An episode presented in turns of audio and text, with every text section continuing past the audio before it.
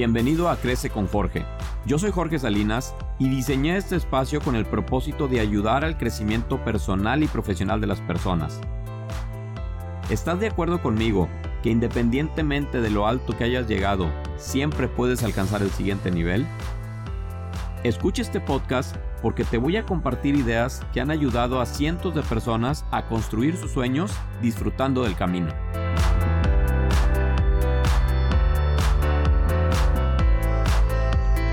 ¿Sabías que las personas tenemos alrededor de 60.000 pensamientos todos los días y que el 80% de estos pensamientos son negativos? Imagínate lo que pudiéramos lograr si reconfiguramos nuestra mente y pudiéramos bajar la tasa de pensamientos negativos que tenemos todos los días.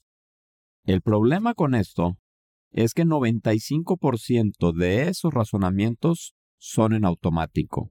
Esto quiere decir que son pensamientos que hemos ido aprendiendo a lo largo de nuestras vidas y que no depende de nosotros en nuestro consciente poderlos reconfigurar a que sean un pensamiento positivo.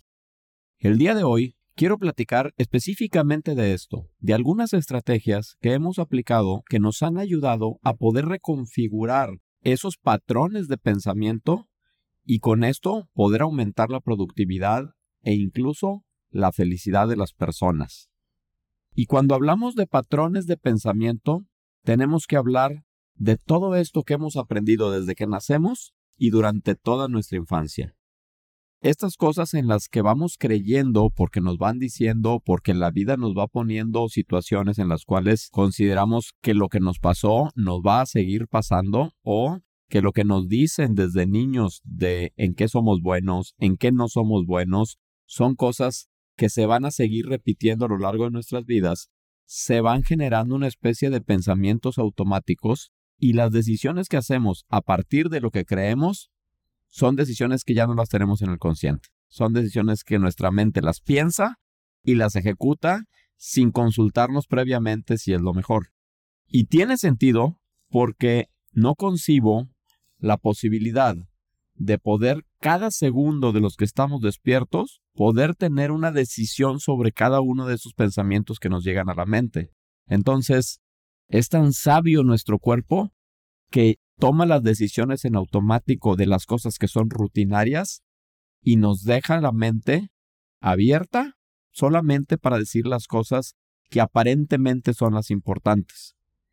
En la medida que nosotros podamos reconfigurar nuestras respuestas automáticas hacia algo que realmente nos ayude a crecer en nuestras vidas, vamos a poder tener un gran cambio porque los pensamientos son una especie de hábitos que se van creando con el tiempo y que si los reconfiguramos podemos obtener grandes resultados.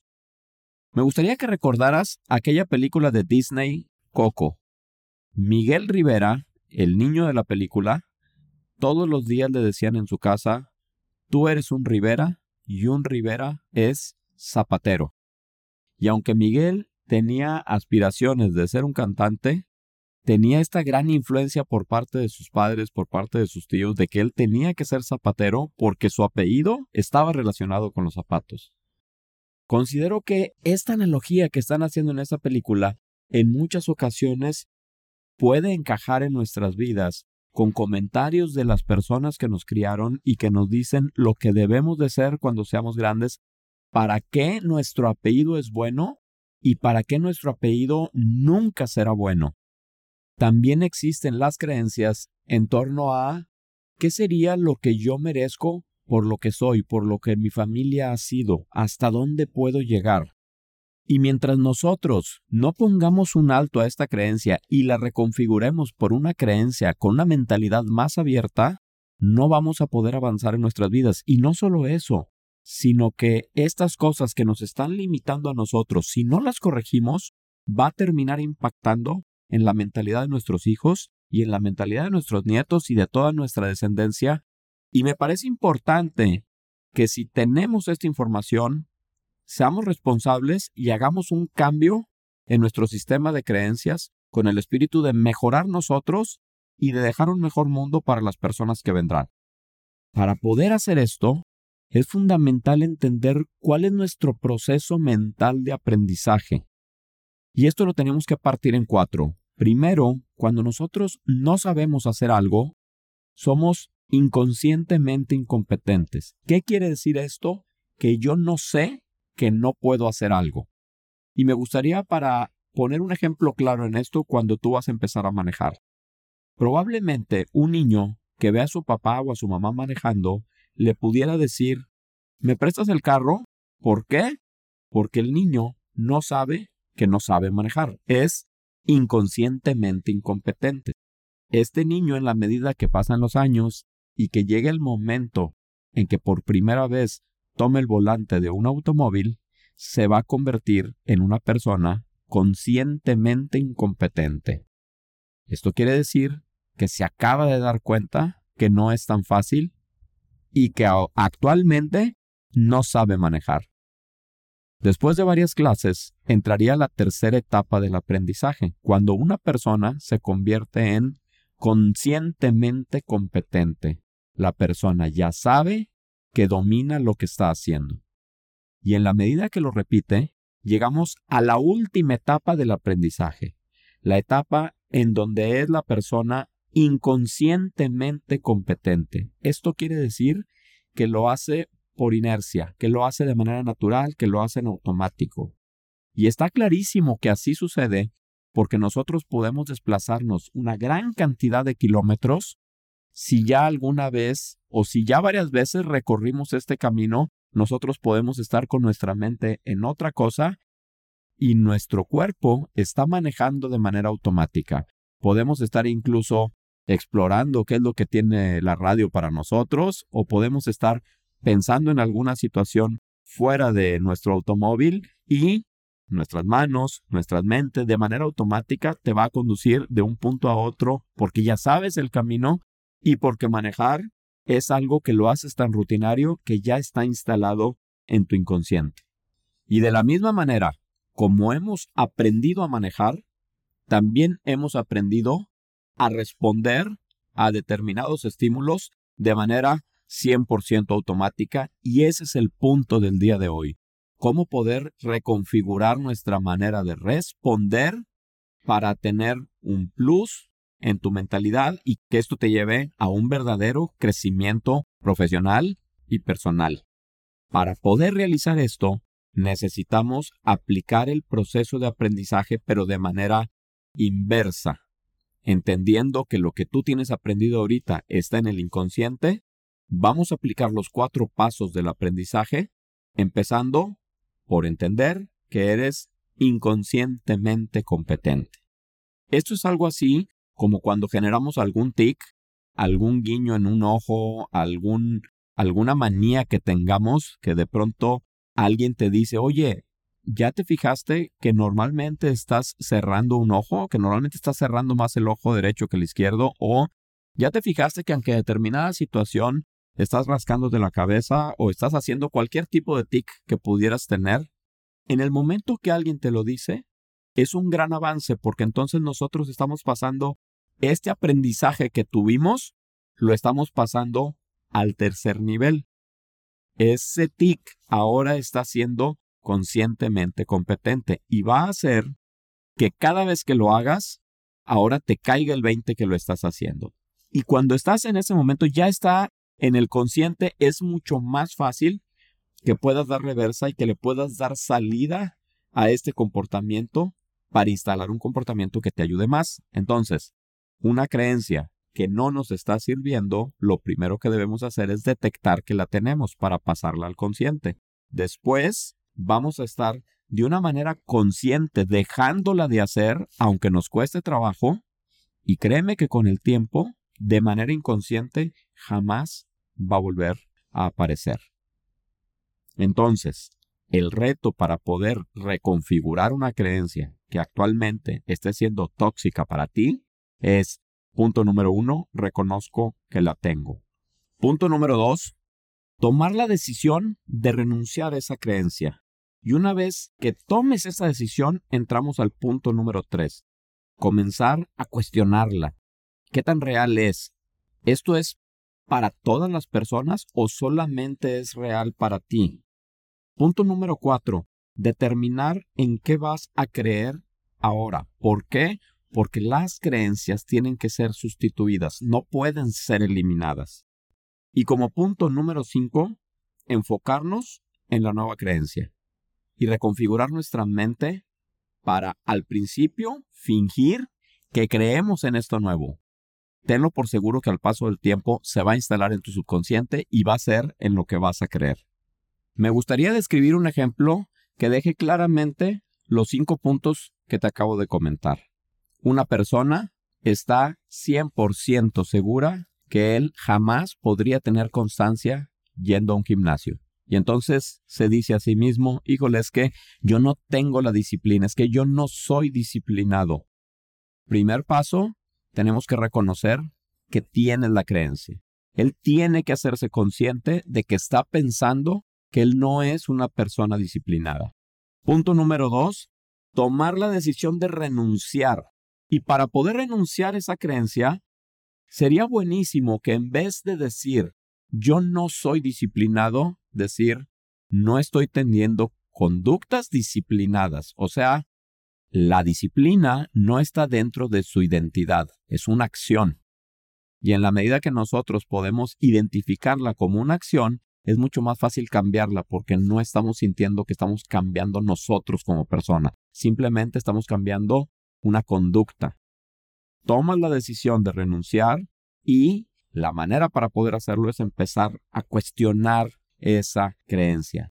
Realmente no soy disciplinado en absolutamente ninguna parte de mi vida o solamente al momento de hacer ejercicio me cuesta trabajo ponerme la disciplina de ir todos los días. Otra manera de cuestionarlo es cuestionar si es una conducta para todos, si esa creencia aplica para todos. En esta manera sería, todas las personas como yo no pueden ir nunca al gimnasio o es algo que solamente me está pasando a mí o es algo que solamente le está pasando a unos cuantos. En la medida que podamos entender que personas iguales a nosotros están pudiendo hacer cosas que nosotros actualmente no estamos pudiendo hacer, vamos a entender que es una creencia y que realmente no es real lo que nuestra mente está pensando. Te hablaba de determinar en qué vas a creer. ¿Cómo vas a sustituir? No a eliminar, a sustituir el decir yo no soy disciplinado por hacerte primero de manera consciente, soy una persona disciplinada. Y en la medida que lo repitas, soy una persona disciplinada y que todas tus decisiones sean en función a creer que eres una persona disciplinada, y ahí está el último punto, el punto del enfoque, siempre todo lo voy a pensar que soy disciplinado, va a llegar un momento en que al paso de los días se va a convertir en un pensamiento automático, esto quiere decir un pensamiento inconsciente, y en ese momento vas a haber logrado cambiar esta creencia que te estuvo de alguna manera deteniendo de hacer cosas que en el fondo quieres lograr. Otra de las cosas que es muy importante entender de nuestra mente es que nuestra mente y nuestro cuerpo tienen una comunicación bidireccional. Esto quiere decir, cuando mi mente está en un estado depresivo, en un estado de tristeza, va a mandar la señal para que nuestro cuerpo, para que nuestros gestos en nuestro rostro tomen una actitud de tristeza para que vayan en armonía con lo que nuestra mente está diciendo. Lo fantástico de esto es que la dirección es bidireccional. Esto quiere decir que si tu rostro empieza a reflejar alegría, aunque sea fingiéndola al principio, va a mandar la comunicación a tu cerebro y tu cerebro va ahora a ser él el que se adapte a tu rostro y se va a poner en un modo contento, en un modo feliz, para poder estar en armonía con tu rostro. Yo te invitaría a que hagas el siguiente ejercicio. Toma un lápiz o una pluma y vamos a ponerlo, sujetarlo, cada una de las puntas de, de la pluma lo vas a sujetar con tus dos dedos índices. Entonces, lo que te voy a pedir es que puedas meter el lápiz de manera horizontal, vas a meter el lápiz a tus labios y lo vas a presionar lo más atrás que puedas, prácticamente a que puedas llegar a morder el lápiz con las muelas, lo voy a hacer en este momento yo. Entonces, ahorita estoy mordiendo la pluma con mis muelas. Si tú haces esto durante alrededor de cinco minutos, estás forzando tu sonrisa. Te aseguro que después de esos cinco minutos, tu mente va a detectar que tu rostro está feliz y entonces se va a poner feliz de una manera mágica y de una manera extraordinaria. Y esto me da pie al siguiente punto. La mente no tiene sentido del humor. Es una realidad que se puede poner feliz, que se puede poner triste, pero no tiene sentido del humor. Todo lo que nosotros le decimos a nuestra mente, la mente lo asume como una afirmación. Entonces, cuidado con lo que nos estamos diciendo a nosotros mismos. Elimina todos estos comentarios como decir, ay, qué tonto, hubiera hecho esto. O por ejemplo, decirle a nuestra mente al momento de que estás viendo una casa fantástica, enorme, decirle, ay, me voy a comprar esa casa y te ríes diciendo, no, hombre, es broma, ¿cómo crees que me la voy a comprar? Ese tipo de cosas, la mente las empieza a registrar como afirmaciones y esas afirmaciones al paso del tiempo se pueden convertir en creencias que van a seguir siendo nocivas para alcanzar nuestros objetivos. En cambio de esto, yo te recomendaría hacer decretos positivos y, ¿por qué no?, pensar en visualizaciones. Estamos a punto de cambiar de año y es momento para que hagas un pizarrón, hacer tu dashboard con todos los sueños que tengas para tu siguiente año y todos los días estarlos viendo y estar decretando que vas a tener tal cosa, que te vas a convertir en tal persona, que vas a alcanzar ciertas metas, que se van a realizar los sueños y en la medida que todos los días estés diciéndote a ti mismo que lo vas a lograr, tenlo por seguro que si a esto le agregas disciplina, le agregas buenos hábitos y un toque de inteligencia, vas a terminar el siguiente año con un gran avance sobre los sueños que te pusiste el primero de enero. Muchísimas gracias y nos escuchamos la próxima semana.